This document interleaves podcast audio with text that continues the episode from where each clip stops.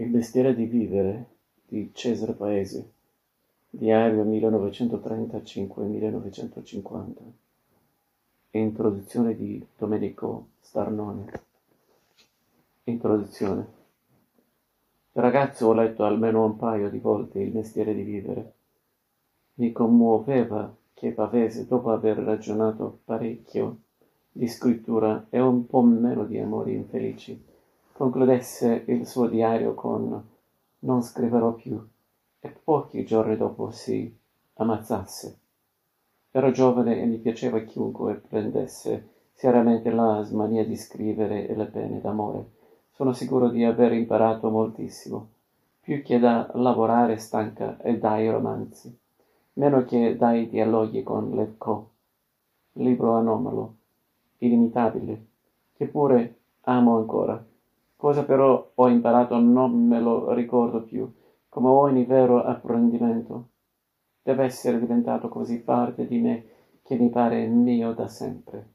Prendiamo la prima pagina. Mi coinvolse subito e ogni volta che mi è capitato, negli anni, di estrarre il libro dallo scaffale, le ho sempre prestato molta attenzione, forse troppa. È datata 6 ottobre 1935 ma non sembra l'inizio occasionale di un diario. Le prime righe, che qualcuna delle ultime poesie sia convincente, non toglie l'importanza al fatto che le compongo con sempre maggiore indifferenza e riluttanza. Hanno l'andamento e l'intensità di un incipit folgorante, non un incipit di quelli che il pavese poeta narratore inventerà in seguito. In queste righe, adesso mi sembra, ma chissà quante volte ci ho pensato. C'è un altro possibile scrittore che non combacia né con l'autore di versi né col romanziere di...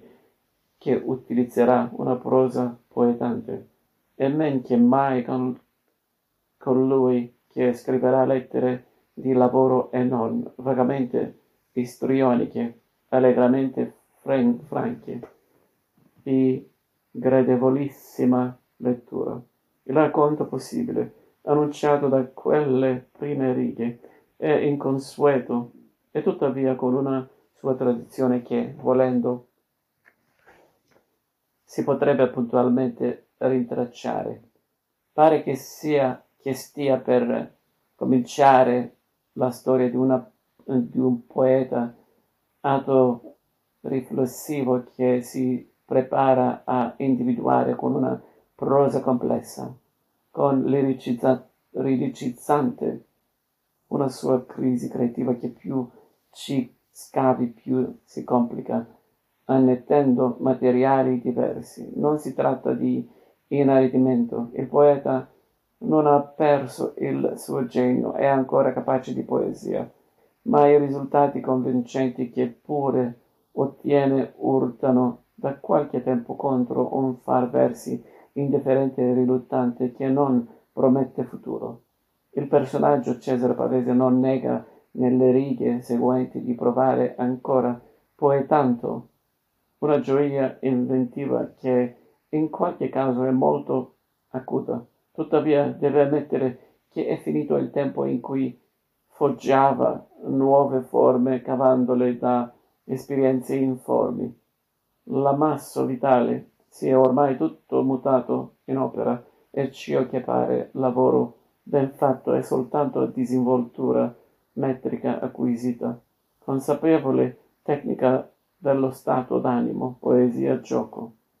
Deve esservi sembrato un inizio in cui uno dice guardate come sono stato bravo, a tratti lo sono ancora ma la situazione è pessima, rischio che proprio perché sono bravo non combino più niente. Questa sapienza poetica che gira a vuoto scopro che ancora oggi mi sembra un bel tema. Per svilupparlo l'autore pavese non dovrebbe fare altro che mostrare come prende dolorosamente la decisione di abbandonare la poesia in versi tentare altri generi, cercare nuove vie, ma subentra un ulteriore inceppo di gran lunga più allarmante e quindi più interessante del primo. La bella stagione creativa appena trascorsa non è stata solo felice, ha originato anche un brutto guaio. Quando il materiale informe ha trovato infelicemente una forma, quella forma ha avviato la costruzione di un Cesare pavese che non potrà mai più essere scientemente sostituito con altri possibili Cesare pavese. E il buon risultato ha consolidato una cultura, un sentimento, un'abitudine della testa da cui non gli riesce più di uscire. L'opera è diventata la pietra angolare di una persona spirituale, in costruzione che da quella pietra non saprà più prescindere. Insomma, Pavese sta dicendo a se stesso che i buoni frutti del suo poetare sono contemporaneamente una fortuna e una trappola, un'illuminazione e un peccato. Da ragazzo credo questo spietato rovesciare nel giro di non troppe righe il traguardo di lavorare stanca in una angosciosa limitazione mi colpì, mi colpisce anche adesso. Quando la prima opera condizioni il suo autore e come lo definisca al punto de, da non permettergli mai più di prescinderne, è stato efficace efficacemente messo a punto da Italo, Cal- Italo Calvino nella prefazione del 1964 al Sentiero dei Nidi di Ragno. E non solo, ma Calvino sottolineava lo sciopio della libertà di cominciare che si può usare una sola volta nella vita, la definizione precoce di sé in quanto autore, lo sperpero frettoloso di esperienza e di memoria in un momento storico in cui c'era tanto da raccontare. E così facendo pareva pensare, con una tonalità malinconica, non tanto allo scrivere come gesto intimo di autodefinizione, quanto al primo libro in sé, alla sua pubblicazione, un evento che, appunto, pubblicamente ti segna servendosi dei tuoi stessi segni. Pavese muoveva da tutt'altra sensibilità nelle sue righe non parla di libro, ma parla di lavorare stanca. Del resto ancora in bozze, ma dei mari del sud, di un unico componimento di pochi versi ancora inediti, e il gesto reciso e assoluto dello scrivere, che lo esalta e subito lo deprime. Quel gesto segna un punto di partenza che è sempre a rischio di essere punto d'arrivo disegna un profilo spirituale che elimina per sempre altri possibili profili. In questo senso la riflessione di Pavese si colloca prima di ogni pubblicità della scrittura. Ciò che per lui conta è l'edificazione della sua persona spirituale, non della sua persona pubblica. In un appunto del 8-9 gennaio 1940 dirà esplicitamente, per esempio, del suo assoluto disinteresse per la politica. Può infiammarsi, certo, in tempi di crisi totalitaria, ma solo per realizzare presto le condizioni in cui potrà vivere ignorando la politica e dedicarsi al libro, al libresco, alla libera individua- individuazione per iscritto dei, dei nuclei ritmici, le cose che stanno veramente a cuore al poeta ventottenne. Alla fine del 1935, quando il fascismo lo ha mandato al confino in un paese che si chiama Brancaleone Calabro, e lui dà inizio al diario. Sono appunto i nuclei ritmici, le informi situazioni suggestive. Da qui nasce, nella sua esperienza, la versificazione il fascismo, la galera, il confino hanno altri tipi di scrittura, lettere note sparse, funzionali agli accidenti, alle ansie, alle noie, ai sotterfugi umilianti della vita quotidiana. Siamo lontani da personalità altrettanto inventive come Leone Ginsburg a Pizzoli, come Carlo Levi a Grassano, per dire solo di quasi coetanei di paese, Pavese. Loro si nutrono di una divorante passione politica che li spinge con naturalezza verso ciò che è altro. In Pavese quella passione non c'è, è il carcere, il confino sono irredimibili. Essi restano una noia, una disavventura, un intralcio, un obbligo formale. Alla sorella scrive Ridicolo sta qui tre anni per una sciocchezza che non ha nome. Sicché Brancaleone affiora nella sua pagina di diario solo come eventuale materiale poetico e quando so, scopre che il paesaggio dentro cui è stato catapultato per caso gli resta del tutto estraneo. Non si lascia assorbire in un'immagine, non si lascia assegnare un significato, come è accaduto e accade invece per il Piemonte. Le rosse rocce lunari calabresi gli servono solo per ribadire la sua angoscia più vera. I versi di Lavorare stanca sono nati da immagini racconto piemontesi. Braccaleone non gli è di nessun aiuto per liberarsi delle cadenze poetiche acquisite e andare poeticamente oltre. Non si tratta solo dell'esperienza del confino. Per esplorare almeno un poco questa divergenza tra pubblico e sfera intima, tra politica e letteratura, bisogna andare da quel 6 ottobre 1935 fino alla data che chiude il mestiere di vivere, 18 agosto 1950, fino all'ultimo rigo dell'ultima pagina, non parole, un gesto. Non scriverò più. L'atteggiamento resterà in sostanza sempre lo stesso: il fascismo, la guerra, la caduta del fascismo, la Repubblica di Salò e la Resistenza, la rivelazione, il lavoro editoriale, l'iscrizione di al PCI. O non figureranno affatto nel diario o riceveranno poche righe. È lì dove hanno un loro piccolo spazio come la guerra ad esempio, saranno presi in considerazione essenzialmente come oggetti stimolo, coerenti o incoerenti con la propria autoedificazione poetico-letteraria.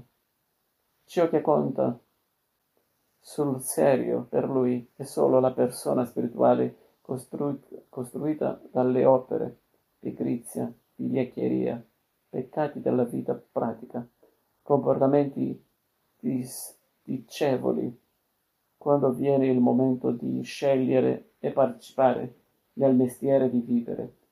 Figurano soprattutto come insufficienze estetiche, sono considerati cedimenti per quieto vivere, alla ripetizione di ciò che si è imparato. Sono un sottrarsi alla necessità di sopravvivere sovvertire il proprio ordine poetico ormai risaputo. Devo ammettere che nei primi anni sessanta, dopo aver fatto e rifatto Pavese per imparare, dopo aver scritto a mia volta per qualche mese frasi pensose sul mestiere di vivere e di scrivere, scoprì la passione politica e l'interesse per lo scrittore piemontese, vita e opere si affievolì. Negli anni persi per strada quasi tutti i romanzi, quasi tutti i racconti.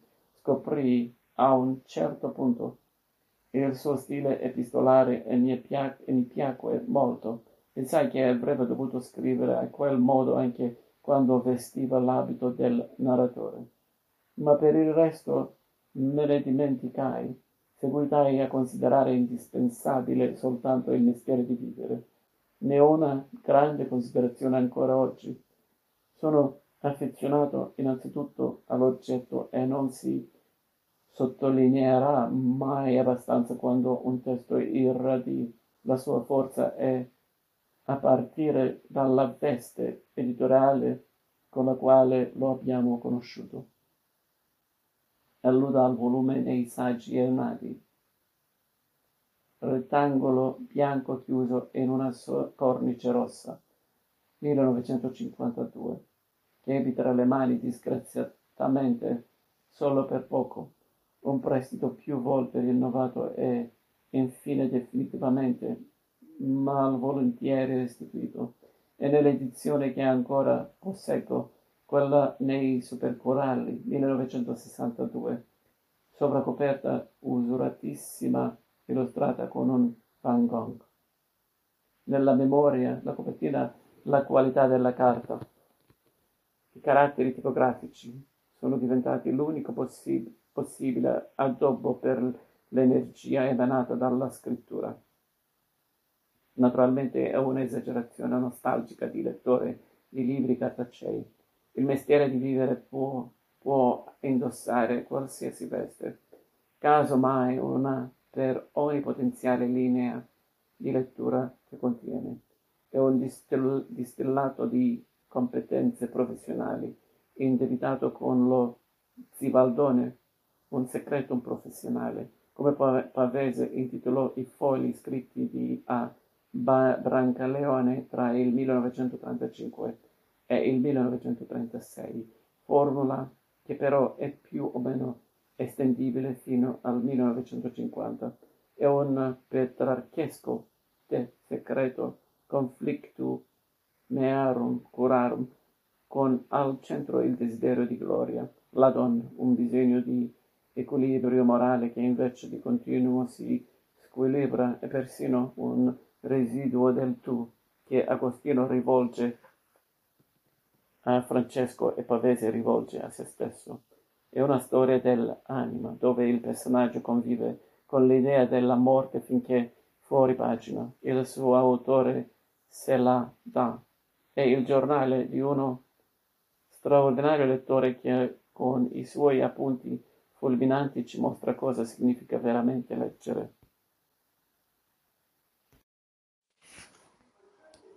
Ma si possono trovare molti altri possibili fili tesi che attraversano quei 15 anni di appunti.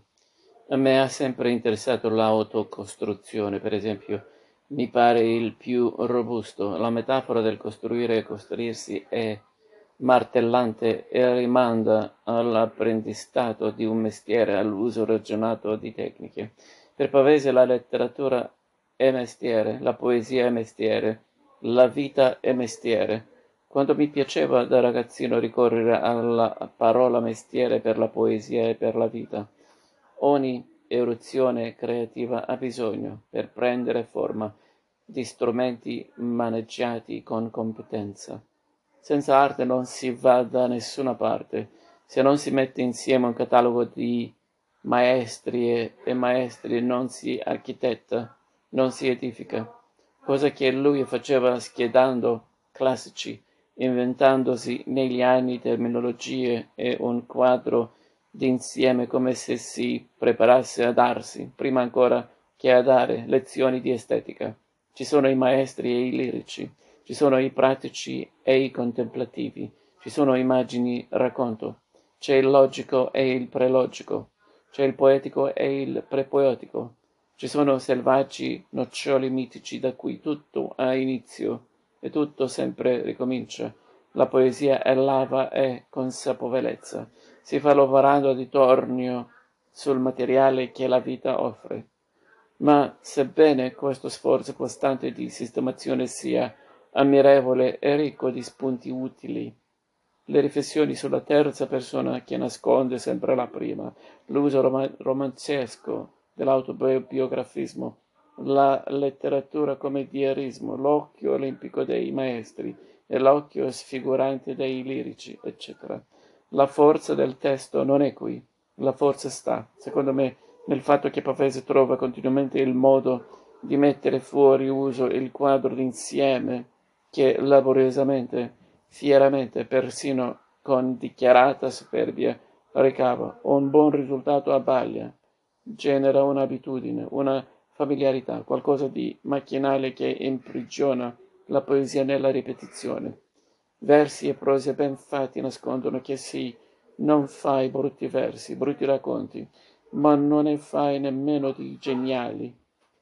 La periflessione critica può rendere inessenziale lo stesso fare poetico. I veri grandi libri non hanno niente a che spartire con la letteratura Il mestiere facilmente, continuamente diventa astuzia, scaltrezza e infine tornire materiale vitale con la scrittura fabbrica sarcofagi per la vita stessa, la mummifica. E che nel libro Autoriflessione estetica e autoanalisi esistenziale marciano da, di pari passo e si influenzano al punto che spesso si confondono. Sarebbe interessante seguire il parallelo è un esercizio che si può fare, l'idea di uomo vero che Pavese ha assorbito tra fascismo e antifascismo e la sua messa a punto attraverso mille letture della categoria di maestro della creazione poetica. Ne verrebbero fuori due modelli che paiono costruiti apposta per dedurne la propria fragilità e inadeguatezza e solitudine. L'uomo vero sa vivere, piega a sé il mondo, abbraccia grandi idee, è compatto, coeso, ha una moralità che non tradisce mai, sacrifica la vita piuttosto che scompaginare la sua ideale coerenza, essere calmo e pronto, occupato in solitudine, fare lo scoglio, non più l'onda, concedere e non chiedere, aspettare. Il maestro dal canto suo all'occhio olimpico guarda serenamente le impalcature del mondo diurno e notturno, quando crea combacia col suo atto creativo senza residui e al di là di ogni gesto canonico, per studiandoli e conoscendoli tutti. Per i maestri il saper vivere è un'arte che semplicemente giova a tornire il materiale umano, liberato a sé, ripulito, ultimato, posto a disposizione di tutti, l'edificazione di sé, come uomo e come poeta narratore. Dovrebbe aderire a questi modelli. Invece eccoci alla notazione di continui inciampi e fallimenti, persino quando a o gli pare di avere nella vita e nell'arte un gran successo. È come se Pavese ci raccontasse, appunto dietro appunto, che per quanto l'individuo si inventi ingegnosamente addobbi e festoni per il reale, fulgidi modi di essere nella storia, nella cultura, nella letteratura, nell'arte, la verità effettuale. Il crudo vero restano inevitabilmente tragici nella loro sostanziale immutabilità. E lui non si merita niente, il futuro è futuro del passato e il passato ha un punto d'inizio colpevole che ritorna ossessivamente come un peccato abitudinario. Il fare poetico si volge in astuzia, diventa abilità di, da imbalsamare il balsamatore. Le opposizioni non hanno sintesi, restano inevit- inevitabilmente tali, bambino-uomo, immaturo-maturo, pensiero, realtà, pazzia, ragionevolezza, contemplativo pratico, franchezza, menzogna, uomo, donna e io altro, gli altri soprattutto, co- costituiscono una barriera insuperabile, tanto che per quanto ci immedesimiamo in loro, per quanto proviamo a farne il diario, restano inevitabilmente estranei all'io. L'alterità per eccellenza è la donna. Pavese si riconosce esplicitamente misogino lo sottolinea misogino eri e misogino resti.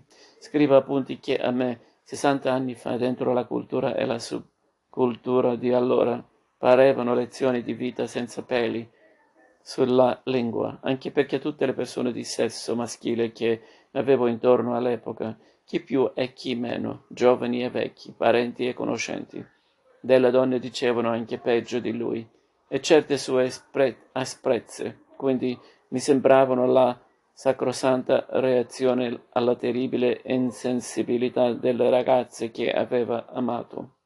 A Leopardi del resto, mi dicevo a riprova, non era andata meglio e perciò non sapevo cosa augurarmi. Di tanto in tanto cercavo modelli lirico-narrativi più fortunati. Poi il mondo, almeno un poco, è cambiato e certi pensierini del mestiere di vivere oggi mi mettono a disagio, anche se penso che in effetti nelle poesie, nei romanzi e racconti, nelle lettere non se l'è cavata peggio di buona parte dei suoi colleghi, almeno fino agli anni Ottanta del Novecento. Forse è la natura di questo testo che lo ha spinto a volte rozzamente allo scoperto. Qui la donna diventa poesia spoetizzata, salvatrice che nega ogni salvezza. L'altro che mentre pare finalmente riducibile a te, mentre pare finalmente azzerrare la tua solitudine, si svela l'irriducibile per eccellenza, colei che, negandosi, ti condanna alla morte e più si innamora, più avverte il morso feroce del desiderio, più diventa brutale, a volte laido. Stamattina però mi colpiscono soprattutto certi passaggi. Quando l'uomo vero gli appare un miraggio, quando si sente inadattato, Pavese si lascia andare a esclamazioni come se fossi una donna, o ancora io sono una donna, sei una donna, e come donna sei caparbio. Senza dire che altrove, quando si sposta sul piano della sperimentazione letteraria, ecco che, accennando a fuoco grande che sta scrivendo a quattro mani con Bianca Garuffi, parla di romanzo bisessuato sono guizzi che si possono prendere come una manifestazione ulteriore della sua misoginia, come una forma di sarcastica autodenigrazione, ma forse vanno visti anche in linea con il suo modo di considerare la vita come materiale da lavorare al tornio e la letteratura come il continuo superamento di un limite. Sono riconoscibili infatti nei suoi rapporti con l'altro sesso, l'angoscia della scissisione e frammentazione irrimediabile della costituzionale separazione, della condanna alla solitudine e insieme un lavoro disperatamente inclusivo per via, per via erotico-letteraria. Pavese reagisce all'alterità femminile ora con una macchinale reazione di spregio e abbassamento disgustato, ora proprio come cerca di fare sul piano estetico, con un'abitudine mentale di segno contrario, quella che pinta sempre a un nuovo frutto che sappia di ignoto, di innesto inaudito. Mi colpì qualche decennio fa un'osservazione di Ervino Pocar a proposito dell'epistolario a e dei diari di Franz Kafka. Il traduttore diceva senza girarci intorno che nelle lettere, nelle pagine diaristiche di un attore possono essere considerate opere. Certo, scriveva nella sua premessa al meridin, Meridiano Mondatori, confesso, Confessioni e Diari, 1973. Sono testi importanti per la conoscenza non solo biografica ma anche letteraria, artistica, filosofica di un, uno scrittore. Tuttavia, a rigore, definirli opere non si può. Quell'osservazione mi è tornata spesso in mente, soprattutto per chiedermi quanto sia modifica la nozione di opera tra XIX e XX secolo e a che punto siamo oggi, dopo i primi venti anni di, del XXI secolo. Di certo, credo, la posizione espressa da Pocar ha perso terreno. Ormai viene dato per scontato che i diari ed epistolari siano opere a tutti gli effetti, visto che anche la lista della spesa lo è. Cesare Segre ha scritto inoltre pagine importanti sulla natura immutaria del mestiere di vivere. Tuttavia, mentre mi accingo a buttar giù qualche rigo su questo tema, ho il sospetto che il problema sia lontano da una soluzione definitiva. Pavese che pure chiama in genere le sue carte giornale nel momento in cui si accinge a porre fine ai suoi giorni e così allo scrivere. Chiude le pagine in una cartellina e fa una cosa di grandissimo interesse. L'uomo che si sta negando altri giorni per seguitare a scrivere da un titolo alle sue pagine come si fa con una poesia.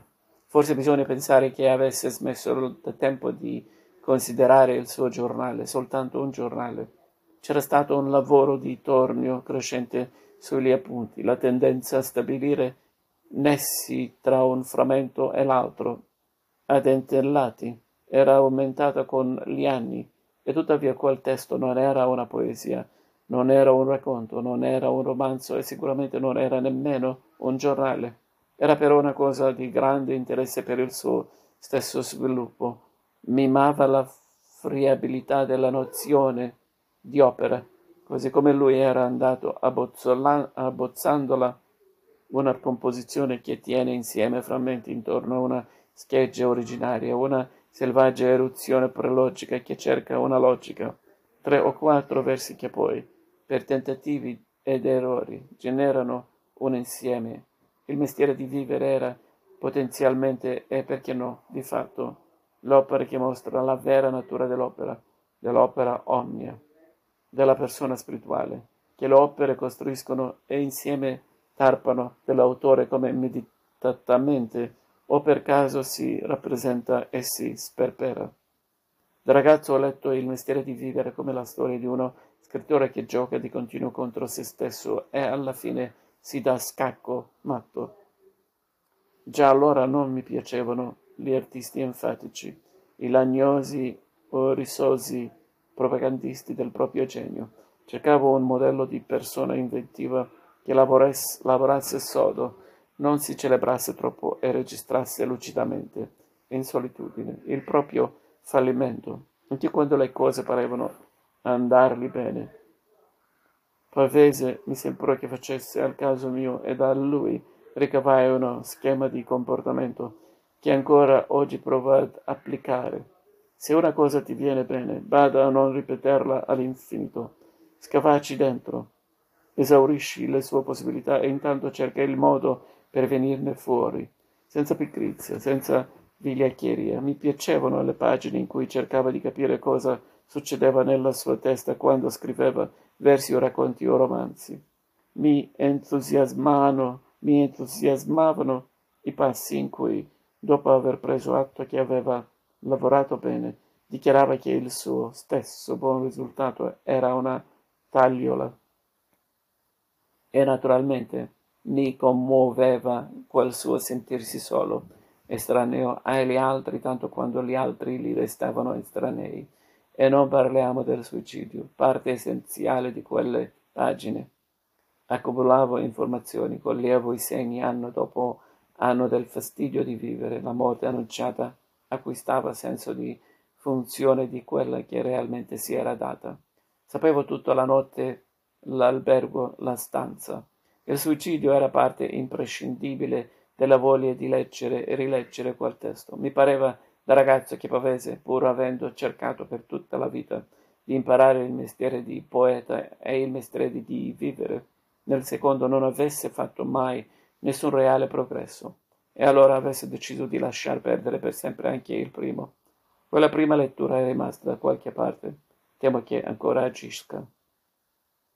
Però, se devo dire la verità, oggi per i fatti della sua vita, per le donne amate, per il suo modo di morire, non ho più nessun interesse. A volte il suicidio stesso mi pare soltanto uno dei tanti esempi di quanto fosse seria, onesta, la sua battaglia letteraria contro le abitudini della testa, tanto da combatterla, come lui stesso annotava, anche contro l'abitudine di vivere, l'abitudine che alla long, lunga porta alla grigia.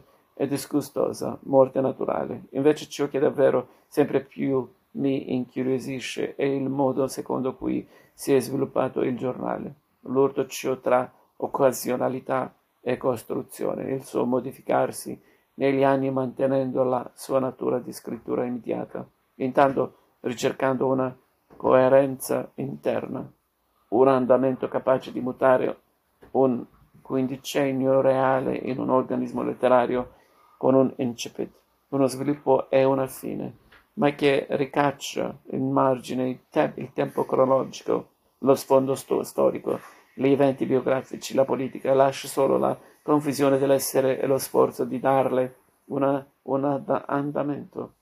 Insomma, ciò che suggerisce, anticipa, promette il mestiere di vivere con il suo ponteggio per sempre in fieri. Mi pare che vada molto al di là della sua catalogazione come diario di Cesare Pavese. Domenico Starnoni.